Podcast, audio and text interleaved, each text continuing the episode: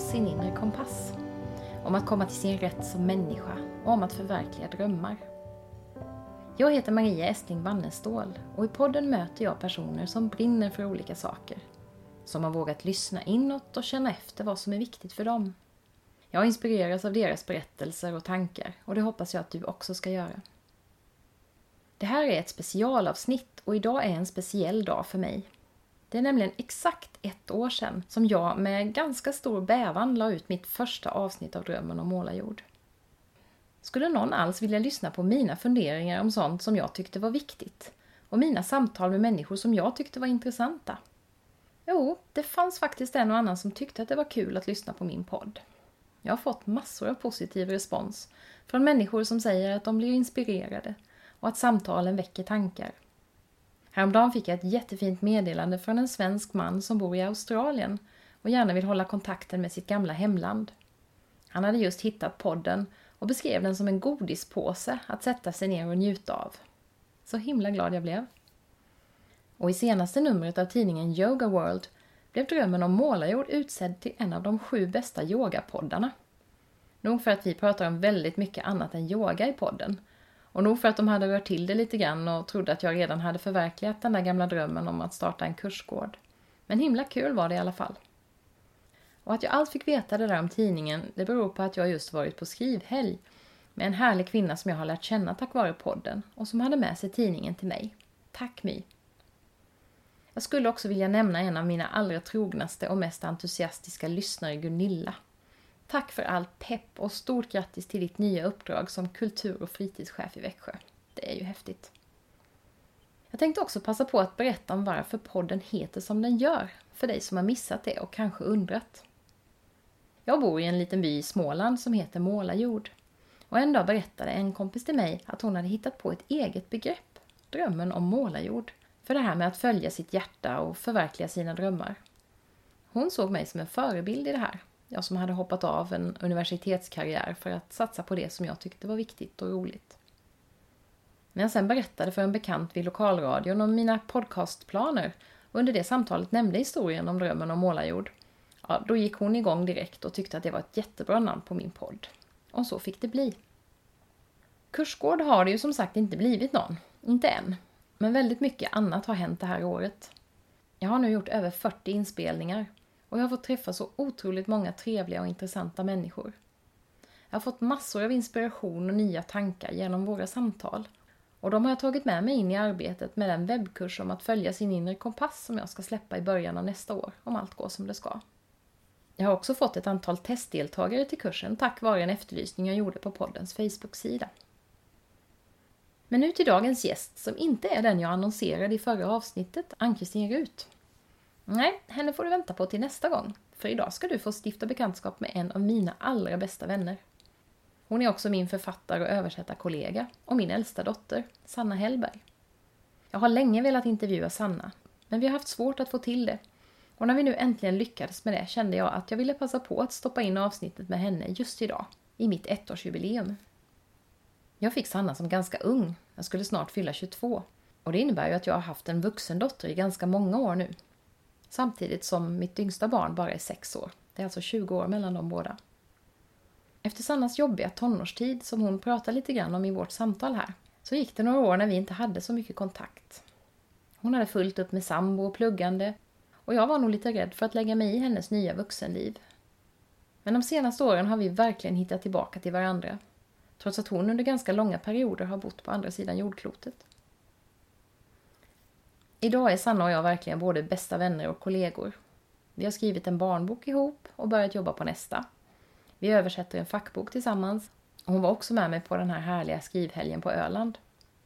Det är fantastiskt roligt att göra sådana här saker tillsammans. Och vi stöttar varandra också när det gäller både privata grubblerier och egna professionella projekt. Här kommer nu vårt samtal. Välkommen till Sannas soffa.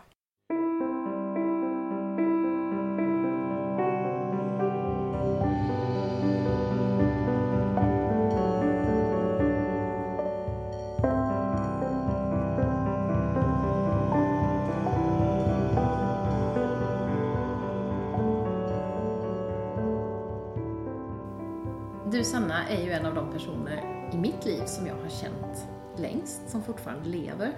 Och jag tror också att du är en av dem jag känner bäst. Men det vet jag inte riktigt, det kan man ju aldrig veta. Men jag ställer ofta frågan, vem är du? Till mina poddgäster och det känns ju lite märkligt att göra till dig då. Eh, så jag tänkte att du ska få försöka definiera dig själv med fem ord och sen tänker jag göra detsamma och så kan vi se om vi har tänkt på samma saker. För det är ju en sak att beskriva någon annan och det är en annan sak att beskriva sig själv. Kan du komma på fem ord som skulle kunna beskriva dig? Det första jag tänker på är konstigt nog ordet modig. Och det är väl lite konstigt för att jag alltid har definierat mig som en väldigt blyg person. Men samtidigt så har jag väl alltid gjort modiga saker. Så det kommer upp. Mm. Det var ett av mina också, Ja. så check på den. Sen är jag väl en ganska kreativ person. Jag har mycket idéer och vill skapa mycket saker. check på den också. Ja, ehm, jag är ganska nyfiken av mig. Jag tycker om att lära mig om nya saker, upptäcka nya platser och och jag är engagerad när jag väl, när jag väl ehm, sätter mig in i någonting och börjar med ett projekt så, så blir jag väldigt uppslukad av det. Eh, Ett tag i alla fall. Och så är jag nog lite galen också. Eh, På vilket sätt då? Mm, ja, nej, men jag gör ganska knäppa saker ibland. Eller ganska ofta. Och, men jag ser nog det som, som en bra eh, typ av galenskap. Mm. Ehm, Kan du ge något exempel på något galet du har gjort här på sistone? mm. Ja, men som jag satt upp en kväll och, och bokade in en, att jag skulle åka till Skottland och bo i en jurta till exempel. Mm. Ja, det är kanske inte så många som kommer på den tanken sådär en lördagkväll. Nej, Nej. och jag har en tendens att liksom kasta mig in i sådana här knäppa saker eh, innan jag hinner tänka efter. Mm. Men eh, jag tror att det är det som gör mitt liv så roligt också. Mm. Just det, att våga utmana sig själv. Ja, det stämde ju till stora delar överens med vad jag tänker om dig Mm. också. Eh, kreativ och modig hade jag med som två av mina ord. Eh, försynt tänker jag ju på också.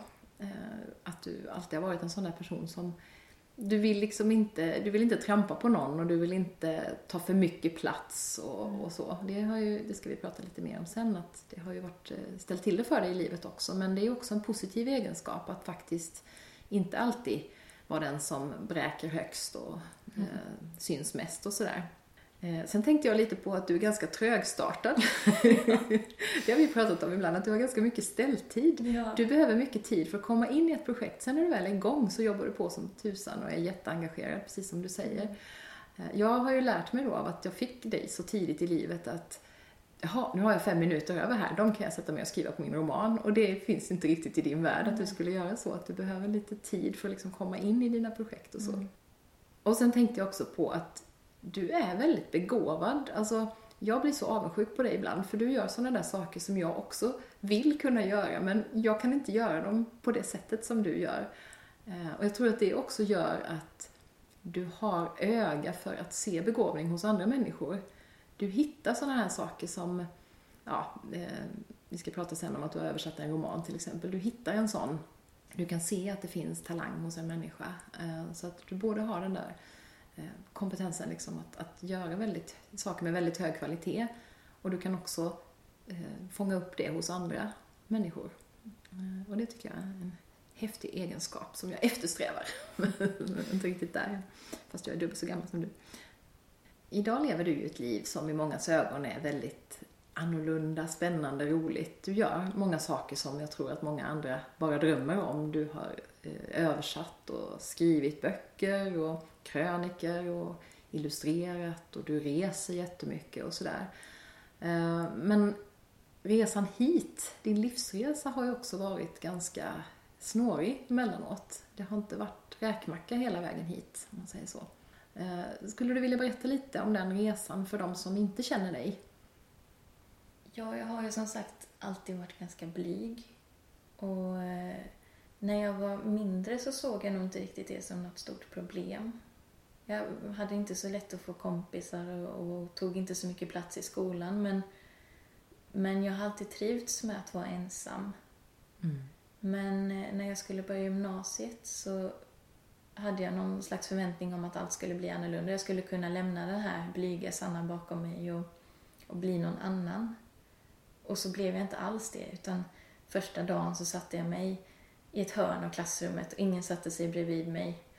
Och jag, jag kände direkt liksom att jag hade misslyckats. Och sen höll jag på något vis fast vid den identiteten under hela gymnasiet, att jag var den här tysta tjejen som var lite utanför hela Mm. tiden. Och på något sätt var det som att blygheten, det som bara hade varit blyghet, liksom blev så mycket starkare under gymnasieåren. Att jag, jag utvecklade social fobi. Jag hade jättesvårt att prata med, med folk ordentligt. Jag kunde liksom inte se folk i ögonen när jag pratade med dem. Och jag var eh, rädd för att befinna mig på platser där det var mycket människor. Jag kände mig så uttittad hela tiden på något vis. Redan då visste att det inte var så, så det var de här irrationella rädslorna hela tiden. Och jag mådde rätt dåligt under den här tiden. Utvecklade ganska destruktiva beteenden. Och Ja, och social fobi, det handlar ju också just om det här att ens föreställningar om världen eller, eller det man gör, det hindrar en från att leva ett, ett vanligt vardagsliv. Mm. Som du säger, du, du drog dig undan, du höll dig borta från saker. Ja. Och, Sista, sista terminen på gymnasiet så var jag... Jag hade några kompisar på gymnasiet men, men jag tappade bort dem under sista terminen så jag var helt ensam och jag var inte alls i skolan mycket då för det var så jobbigt att vara på lektionerna. Eh, Så det är nästan ett under att jag liksom tog mig igenom gymnasiet med bra betyg och så med tanke på hur, hur svårt det var för mig att vara i skolan. hur kom det sig att du överhuvudtaget klarade av det då? Jag, jag gjorde ju det jag skulle utanför skolan. Ehm, Jag gick på de lektionerna jag absolut var tvungen att gå på. Eh, Jag hade kontakt med kuratorn och, och hon pratade med lärarna så att jag fick, jag fick liksom göra uppgifter hemma och så istället. Men för jag hade ju ändå, alltså jag tyckte ju om skolan, det har jag alltid gjort.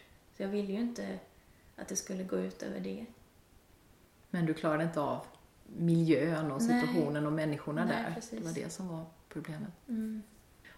Det var inte bara det att jag var besviken på mig själv utan jag var besviken på, på hela utbildningen egentligen.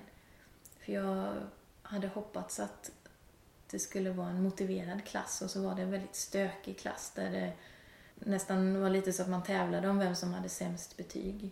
Mm. Så jag kände aldrig riktigt att jag passade in där. Mm. Men samtidigt så hade jag ju ett helt annat liv utanför skolan. För jag spelade i band och jag hade några kompisar utanför skolan. Så under den här svåra tiden så gjorde jag ju ändå saker. Jag tänker på det här med att, att jag ser mig själv som ganska modig. Mm. Att jag gjorde sådana där saker som att stå på scen och spela Mm. elgitarr. Mm. Liksom.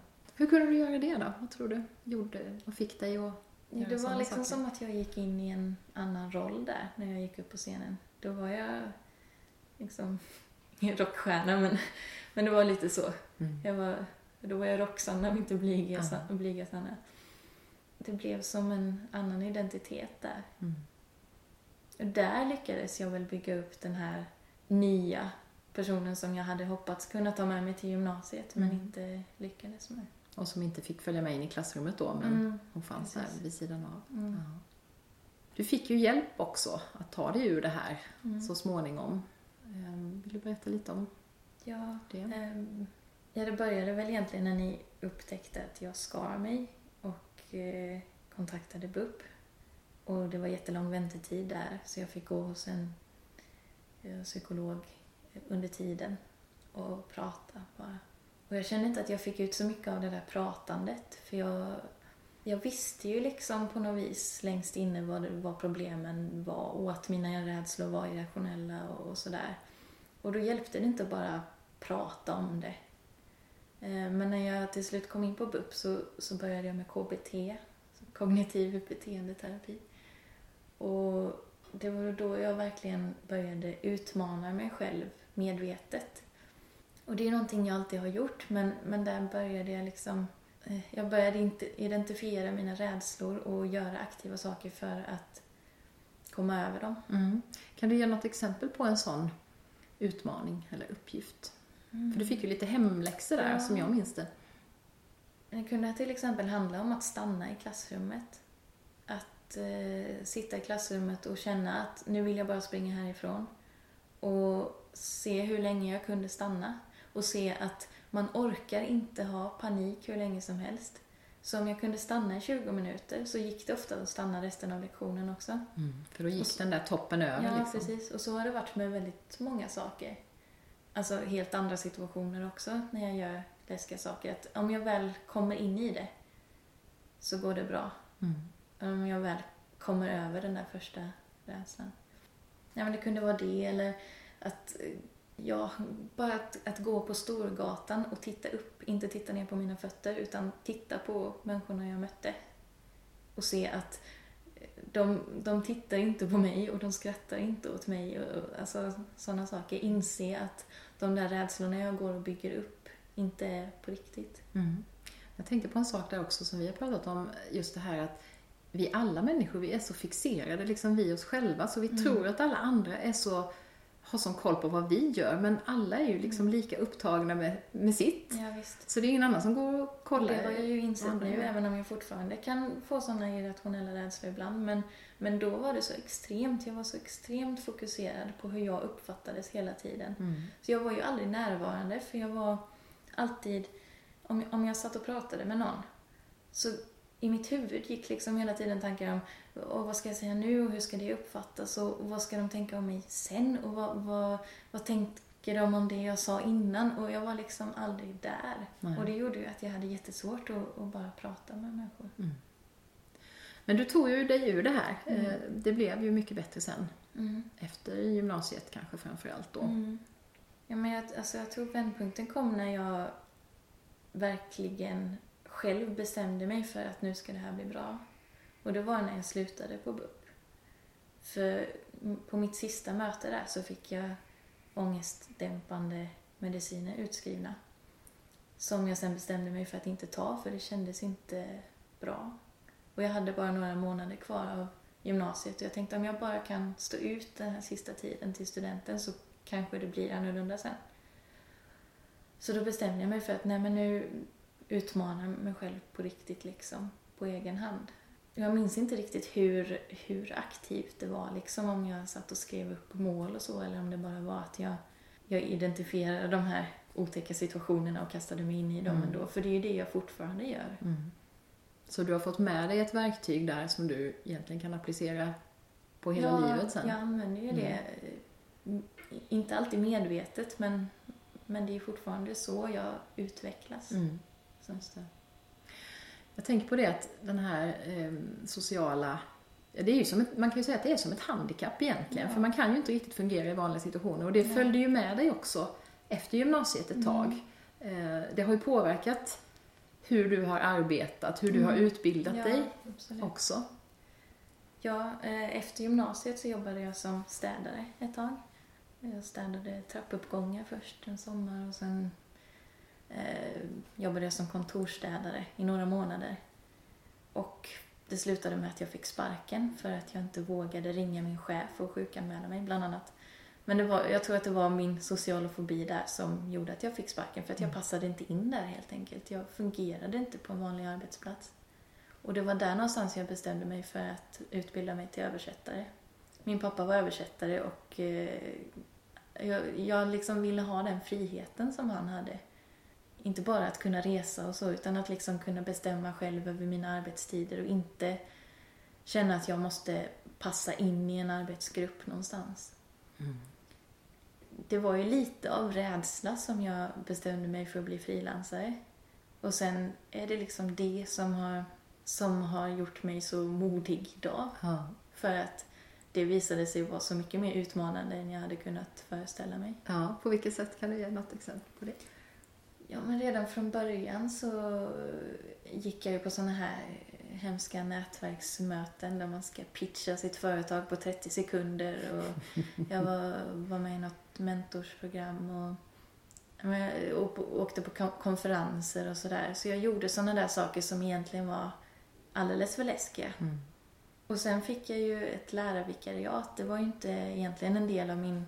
Det hängde ju egentligen inte ihop med, med mitt företagande. Men jag fick ju det för att jag höll på med engelska och sådär.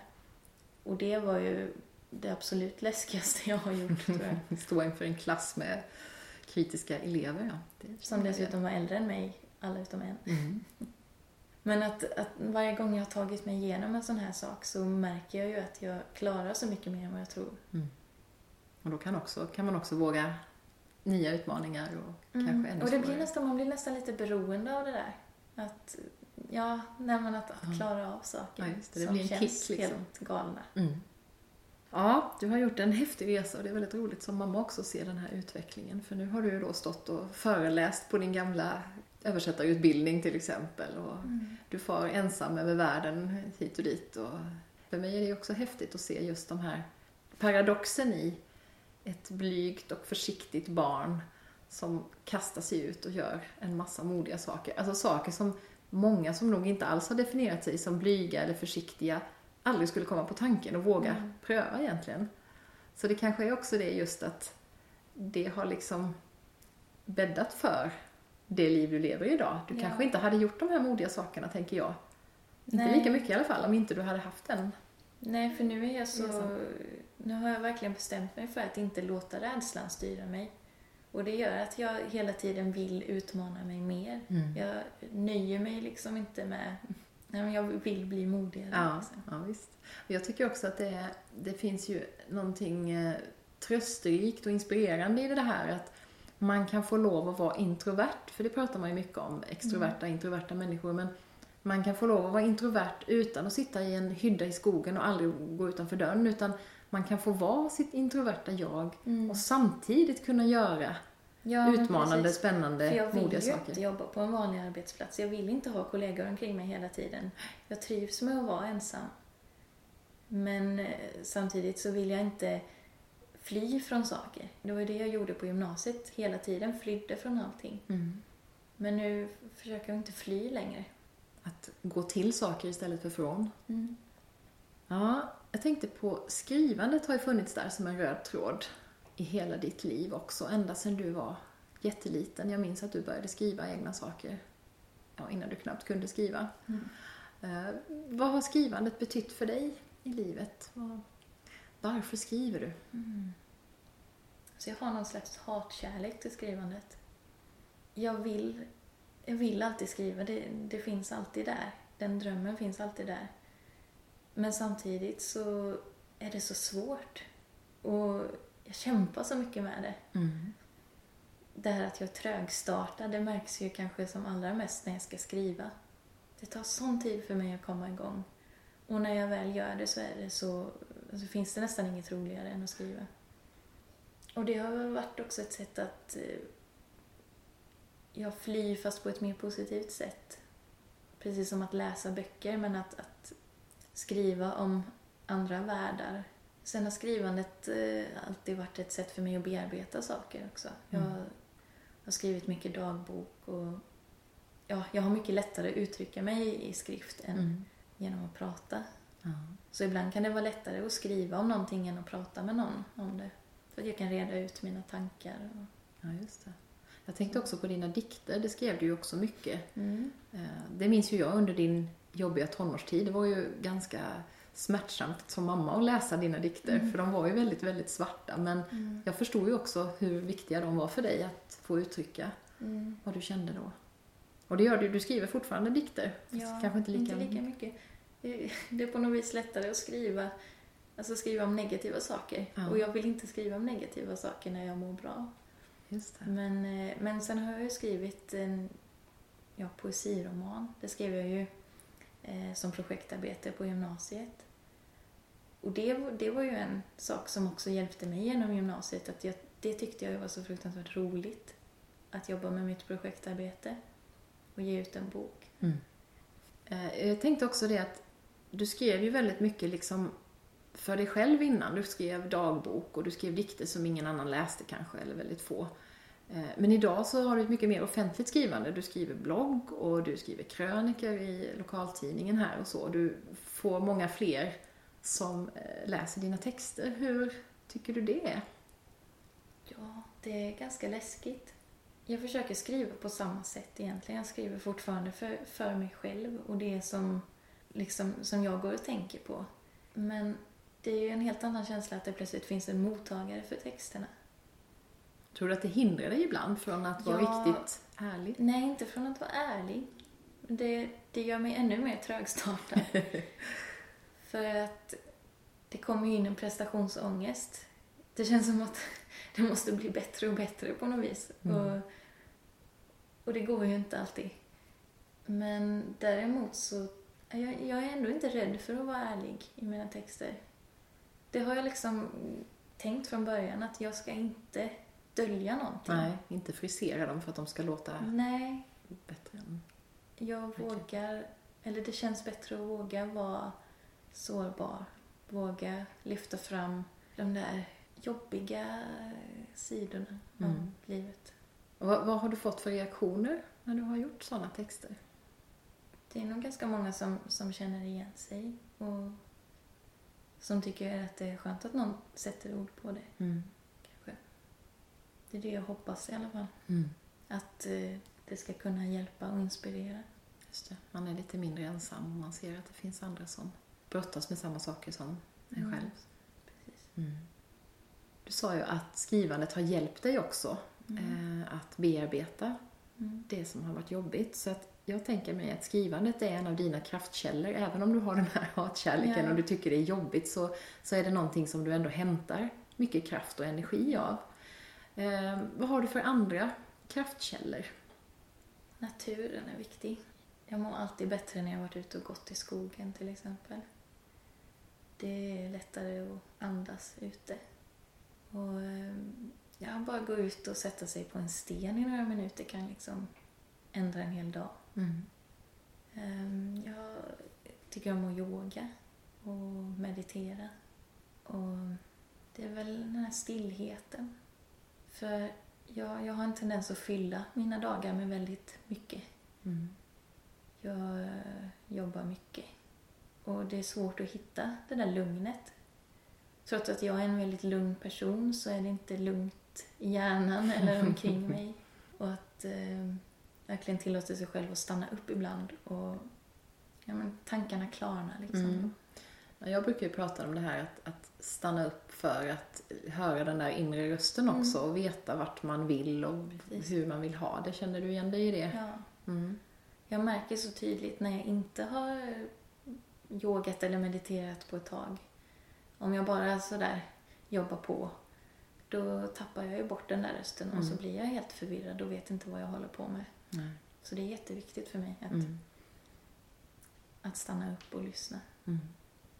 Mm. På tal om att lyssna så tänkte jag också på att vi delar ju också ett intresse som jag tror är kraftkällor för både dig och mig och det är ju samtalet. Alltså det här samtalet som inte bara är ja, rör praktiska ytliga ting utan som faktiskt handlar om livet och våra känslor och eh, så här.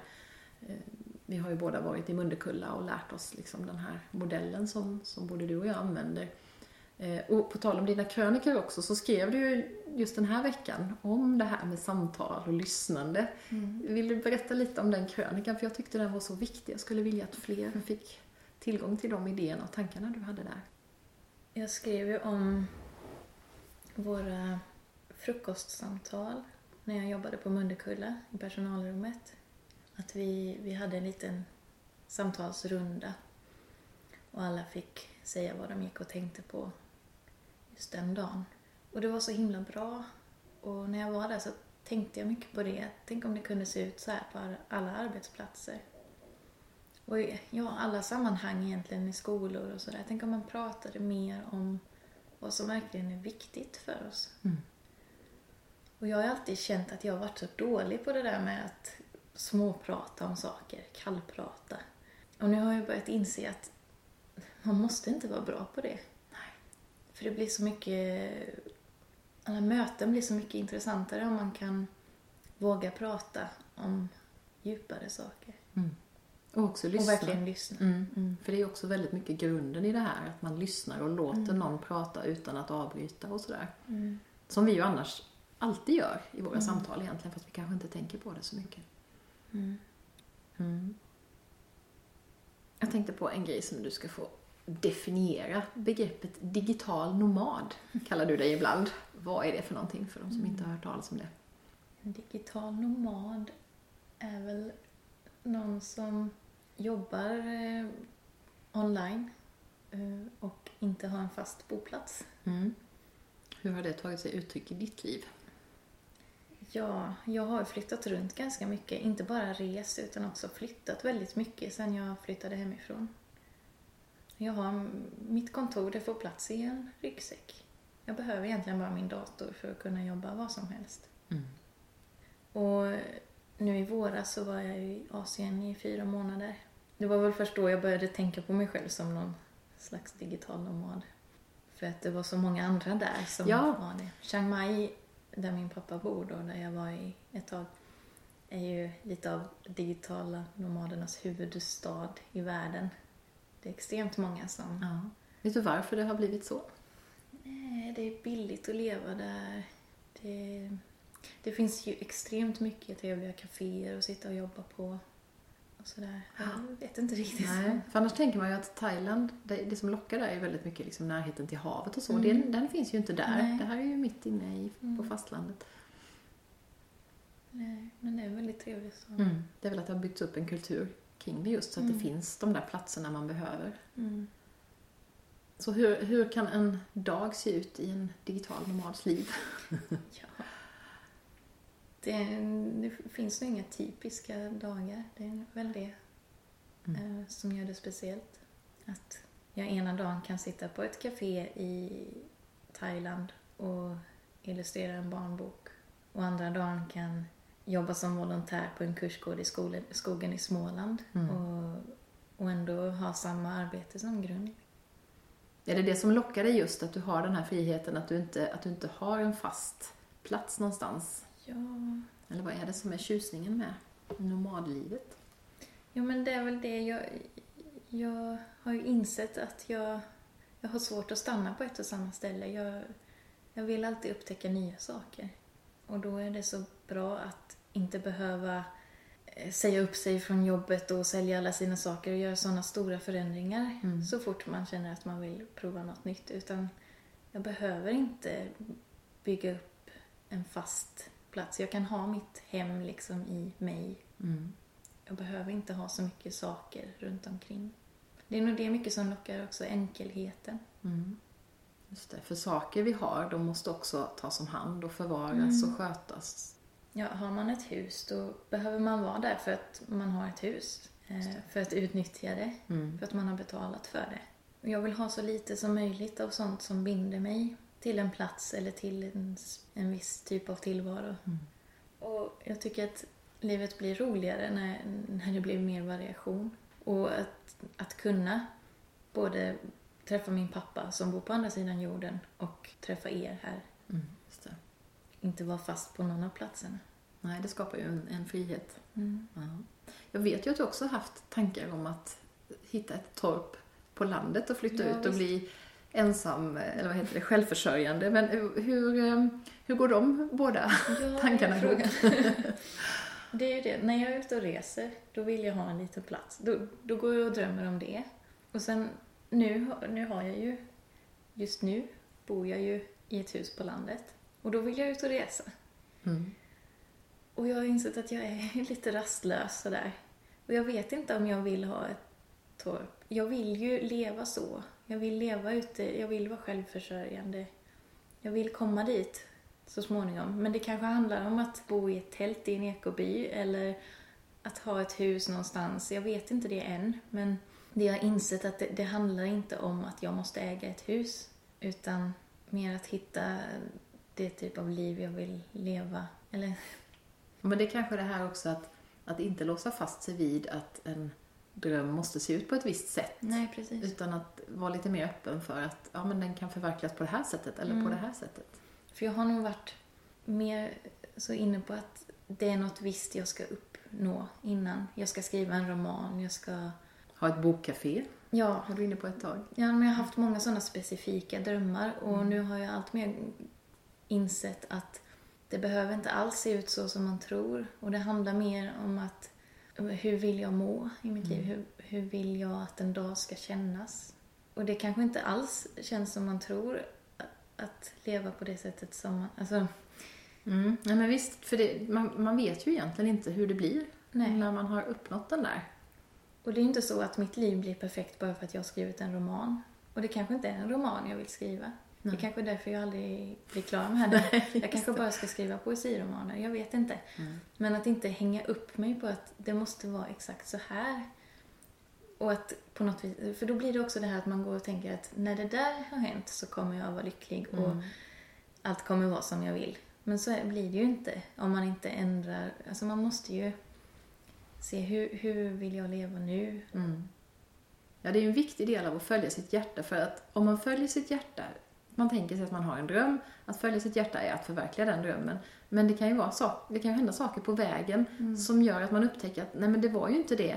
Och att då benhårt hålla fast vid den visionen, då följer man ju inte sitt hjärta längre. Nej. För då är det ju någonting annat som driver en. Så det tänker jag att det är också en viktig del i att hitta den här inre kompassen, att tillåta den att liksom byta riktning och ibland snurra runt som du beskrev det, det här med att ibland så vet du inte vad, vad du vill överhuvudtaget. Och att den får lov att göra så emellanåt. Och sen ibland så liksom, ja men nu pekar den här åt något håll. Och det kanske inte var det man tänkte sig från början, men Nej. att inte fastna i det då. För visst, det kan vara skönt att ha någonting att styra mot. Jag kan tycka att det är lite svårt att motivera sig när jag, när jag går där och inte känner att jag vet vart det är jag på, är på väg. Men den där riktningen behöver inte vara en konkret dröm eller en konkret plats eller något man ska uppfylla. Nej. Utan det kan, kan vara mer, en, en mer abstrakt eh, känsla Ja. som man strävar mot. Ja, det där tycker jag är jättespännande för det, där har jag nog också funderat mycket de sista åren. Vad, vad är det som ligger liksom där i botten? Det är det som är viktigare än, än de där konkreta manifestationerna egentligen. Du nämnde lite kort tidigare att du har volontärarbetat i Munnekulla och ehm, du har ju gjort det på andra ställen också och jag vet att det här med volontärarbete är någonting som många är nyfikna på och har tankar kring. Vill du berätta lite? Jag vet ju att du hör till en organisation där bland annat där man kan hitta massa spännande eh, platser i världen att jobba på. Ja, jag är med, medlem på en sida som heter Workaway. Men det är inte där jag har hittat de ställena jag har varit på hittills. Eh, utan jag har varit på en liten eh, ja, gård, kan man väl kalla det, i norra Thailand för två år sedan. Det var, det var bara en vecka. Som drivs av en före detta thailändsk munk. Där han eh, lär ut meditation och, och man jobbar i trädgården och, och lagar mat ihop och sådär. Och sen nu i våras så var jag ju två veckor i nordöstra Thailand på Mindfulness Project som är ett projekt som ett tyskt par driver där de jobbar med att bygga hus av naturliga material och permakultur och, och leva hållbart helt enkelt. Eh, och också mycket med meditation och yoga och sånt där. Och det som fick mig att åka dit är ju den här längtan efter att leva ett mer hållbart liv. Jag vill lära mig om sånt. Ja just det, så volontärarbetet kan ju vara ett sätt att inte bara bidra utan att Nej, också precis, få för det är mycket klart att med det sig. handlar om att bidra också. Ja. Eh, För det kan jag känna ibland när jag sitter där och översätter. Vad, vad hjälper det här liksom? Mm. Jag vill ju bidra mer och det är ju ett sätt att ägna några timmar om dagen åt att hjälpa andra med Mm. någonting. Och då blir det ju en win-win situation för då får ju du också någonting tillbaka där. Så det är ju Mm. positivt på det sättet. Vad tog du med dig därifrån hem till Småland? Ja, jag har ju börjat meditera mycket mer sen dess. Och det här med drömmarna var nog egentligen där jag började inse att det inte är bra att drömma för mycket. Att man kan så lätt glömma bort att leva om man drömmer för mycket. Mm. Om man fastnar i sina drömmar så jobbar man lägger all sin energi på att bygga upp någonting som inte finns än. Och man vet inte om man ens kommer dit och när man väl är där så är man förmodligen och drömmer om någonting annat. Ja, just det. Så man tappar hela den här medvetna närvaron och varon egentligen där. Ja. Mm. Och sen rent konkret så insåg jag ju att jag älskar att bygga med lera. Det var ju jätteroligt. Ja. Så jag blev jättesugen på att någon gång kanske bygga mitt eget hus eller bygga, ja. Eller det kanske jag gör, hjälper någon annan med men, men jag insåg väl hur mycket jag gillar det här fysiska arbetet som kontrast till att bara sitta vid datorn eller att bara tänka. För jag tänker Ja. så mycket när jag jobbar. Ja. Och det kände jag också i somras på Mundekulla. ja, för nu var du där hela sommaren och jobbade i Ja. två och en halv månad Ja, ungefär. något sånt. Mm. Att det är så skönt att ibland vara mer fysiskt utmattad och inte bara psykiskt utmattad efter en arbetsdag. Sen blev det liksom för mycket utmattning för att jag hade för mycket egna jobb i somras. Så det gick liksom inte riktigt ihop med timmarna där. Nej. Jag vet inte riktigt hur jag tänkte. Men det är ju någonting jag har fått med mig från varje plats här. här hur tillfredsställande det är att jobba, att arbeta och i synnerhet när man direkt ser resultat av det. Man, man ser hur det här huset växer fram som, som en granne till dem skulle bo i, i Thailand där. Och man får liksom äta mat som är lagad av råvaror som har vuxit där på den marken. Och Jag tycker det är fantastiskt det där att, att komma tillbaka till att leva av jorden. Mer se direkta resultat av det arbete man gör. Ja. Finns det annat du har tagit med dig från sommarens volontärtid?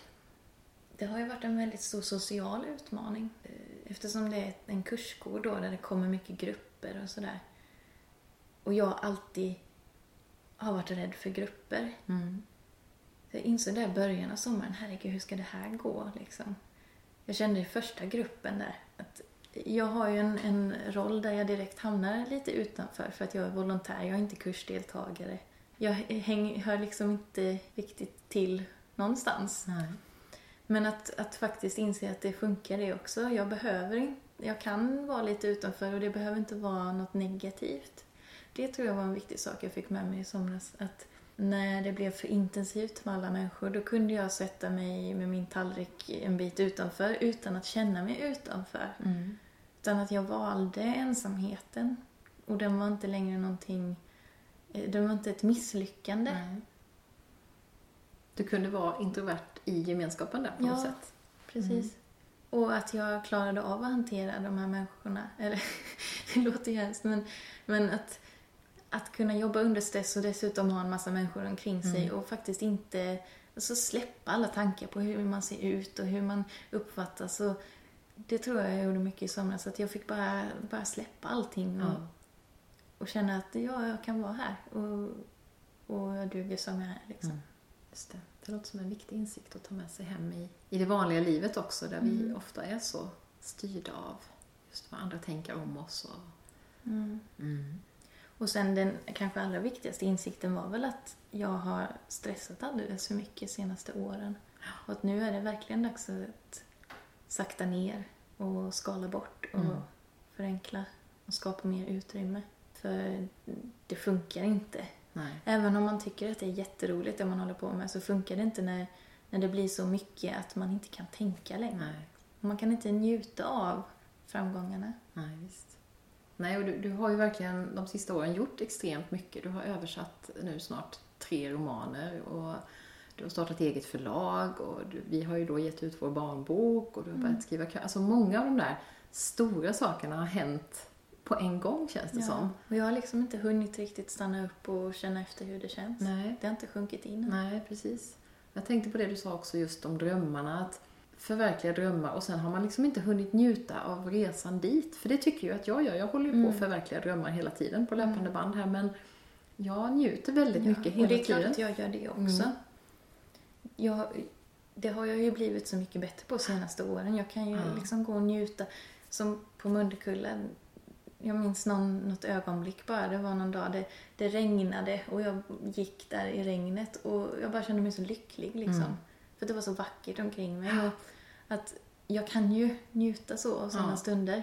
Men det krävs ju att man är närvarande för att kunna göra det. Precis. Och har man för mycket omkring sig så, så ser man inte det där Nej. vackra. Så är det ju.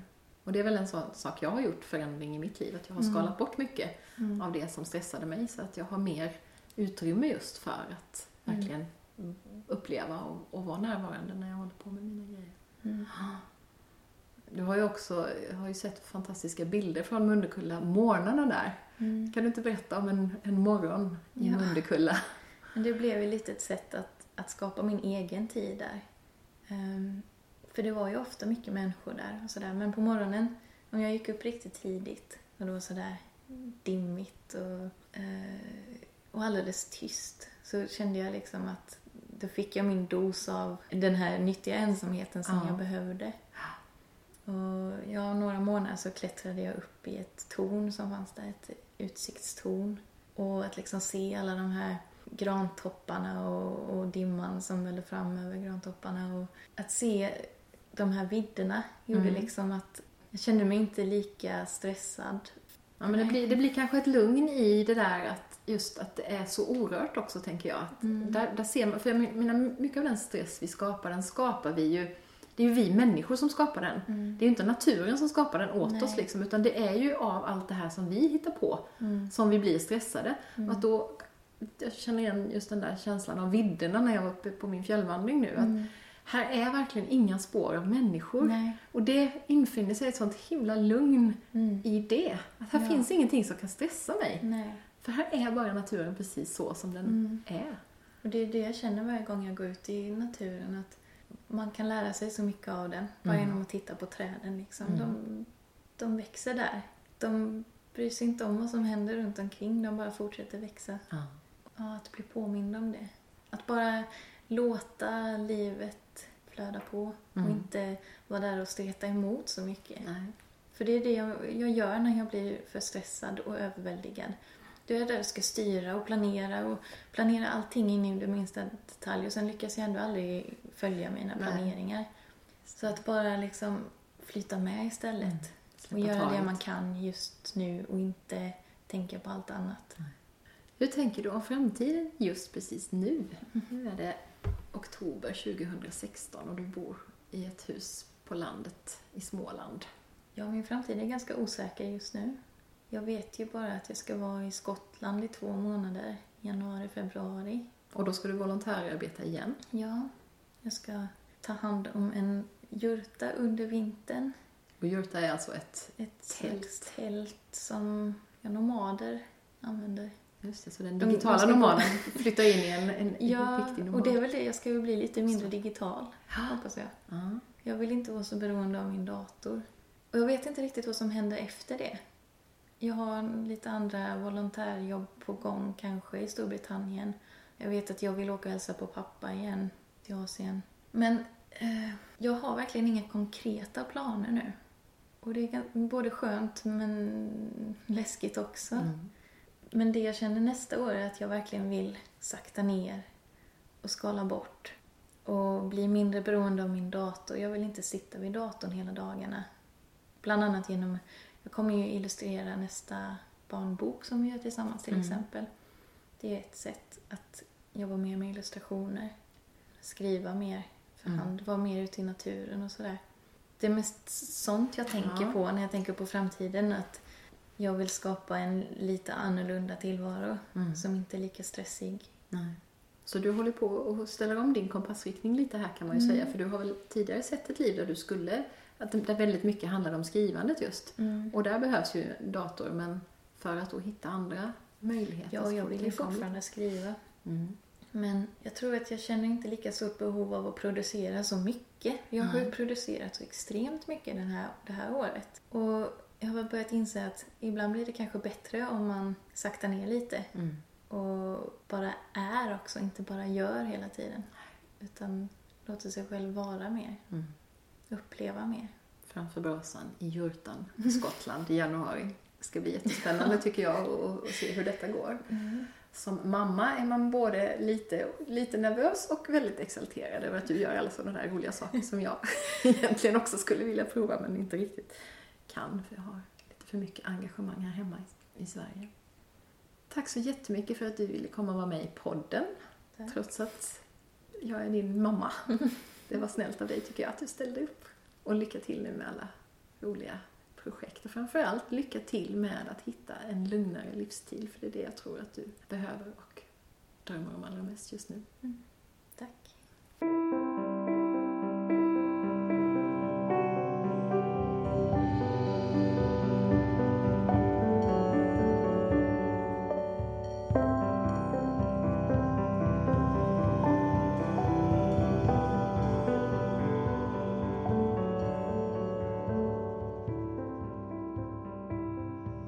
Alltså min dotter och kollega Sanna Hellberg. Jag skulle vilja rekommendera dig att ta en titt på hennes blogg med vackra bilder och berörande och inspirerande texter. Den hittar du på www.sannahellberg.com. Om du gillar att läsa och kanske är med i en bokcirkel skulle jag också vilja rekommendera dig en bok som Sanna nyligen har översatt och gett ut på sitt nystartade förlag. Vi diskuterade den i min bokcirkel häromdagen och tyckte både väldigt mycket om boken och hade riktigt bra diskussioner kring den. Boken heter på svenska Det som andra inte ser och är skriven av Al Brooks. Så här beskrivs boken i baksidestexten. När Claire var 16 år blev hon lurad att hjälpa sin mamma att ta livet av sig. Tio år senare använder hon skogen som tillflyktsort, sin mammas brev som orakel och sin pappas ordbok som referens för att förstå sig på den allt mer komplicerade verkligheten. Hittills har hon klarat sig bra på egen hand, men nu behöver hon någon. Jag tror att det skulle räcka om en enda person verkligen kände mig. Om en enda person visste att jag tänker konstiga tankar. Att jag ser saker som jag inte borde se. Och det är dig hon behöver. Nu får du vara klar så ser jag på. Ni byter perspektiv. Nu är det dig berättelsen handlar om. Hur du åker fast för snatteri och döms till samhällstjänst. Förtrollande, förlamade Ivy som du får i uppdrag att besöka. Hemligheterna som viskar bakom väggarna i hennes egendomliga gamla hus. Och vad som händer när skalet mellan dåtiden och nutiden börjar spricka. Sanna håller på att ta fram ett bokcirkelpaket där man dels får rabatt på boken om man köper ett visst antal ex. Dels får lite extra material, bland annat diskussionsfrågor. Om du är nyfiken tycker jag att du ska ta en titt på www.videförlag www.videforlag.se där kan du få kontakt med Sanna och beställa boken om du är intresserad. Någonting som jag har tänkt mycket på den senaste tiden, både före, under och efter mitt samtal med Sanna, det är ett uttryck som på engelska lyder Embrace uncertainty. Jag tycker inte det finns någon riktigt bra översättning, men det handlar om att på något sätt våga släppa kontrollen, öppna sina armar för osäkerheten. Att inte bara acceptera utan till och med välkomna ett liv som inte bara är lugnt och tryggt utan också osäkert och utmanande. Det här är ju någonting som både Sanna och jag har gjort sedan vi blev egna företagare. Men i hennes fall handlar det om så mycket mer än bara jobbet. Stora delar av hennes liv framöver är ett enda stort uncertainty. Hon vet vad hon ska göra och var hon ska bo de närmaste månaderna, men sen är det helt öppet. Och samtidigt som jag tycker att det är jätteskönt att vara 47 år och inte 26 så kan jag ibland också bli lite avundsjuk på den där totala friheten. Och som mamma är det oerhört spännande att följa med och se vad som händer. Framförallt tänker jag att vi nog alla mår ganska bra av det där med att inte alltid försöka styra och ställa så mycket i våra liv. Det är ju ofta när vi vågar släppa kontrollen som de där oväntade dörrarna öppnas. Jag tänkte avsluta det här poddavsnittet med ett kort citat som dök upp i mitt Facebookflöde häromdagen. På sidan Mentors Channel som jag följer. Där stod If it comes, let it. If it goes, let it. Att släppa in det som kommer till mig. Och att släppa taget om det jag inte längre behöver. Det ska jag försöka ta med mig och påminna mig om. Jag skulle gärna vilja veta vad du tar med dig från mina poddsamtal. Detta och tidigare. Om du vill dela med dig av någon tanke, skriv och berätta. Antingen på Facebook eller via mail. Podcast at livstid.nu så blir jag himla glad. Nästa gång kommer Ann-Kristin Rut hit och berättar om hur hon hittade sin rätta identitet. Välkommen tillbaka då och tack för att du har lyssnat. Följ gärna Drömmen om målarjord i sociala medier och tipsa hemskt gärna vänner och bekanta som du tror kan ha glädje av podden. Vi hörs snart igen. Till dess, krama varandra och tänd många ljus i höstmörkret. Hejdå!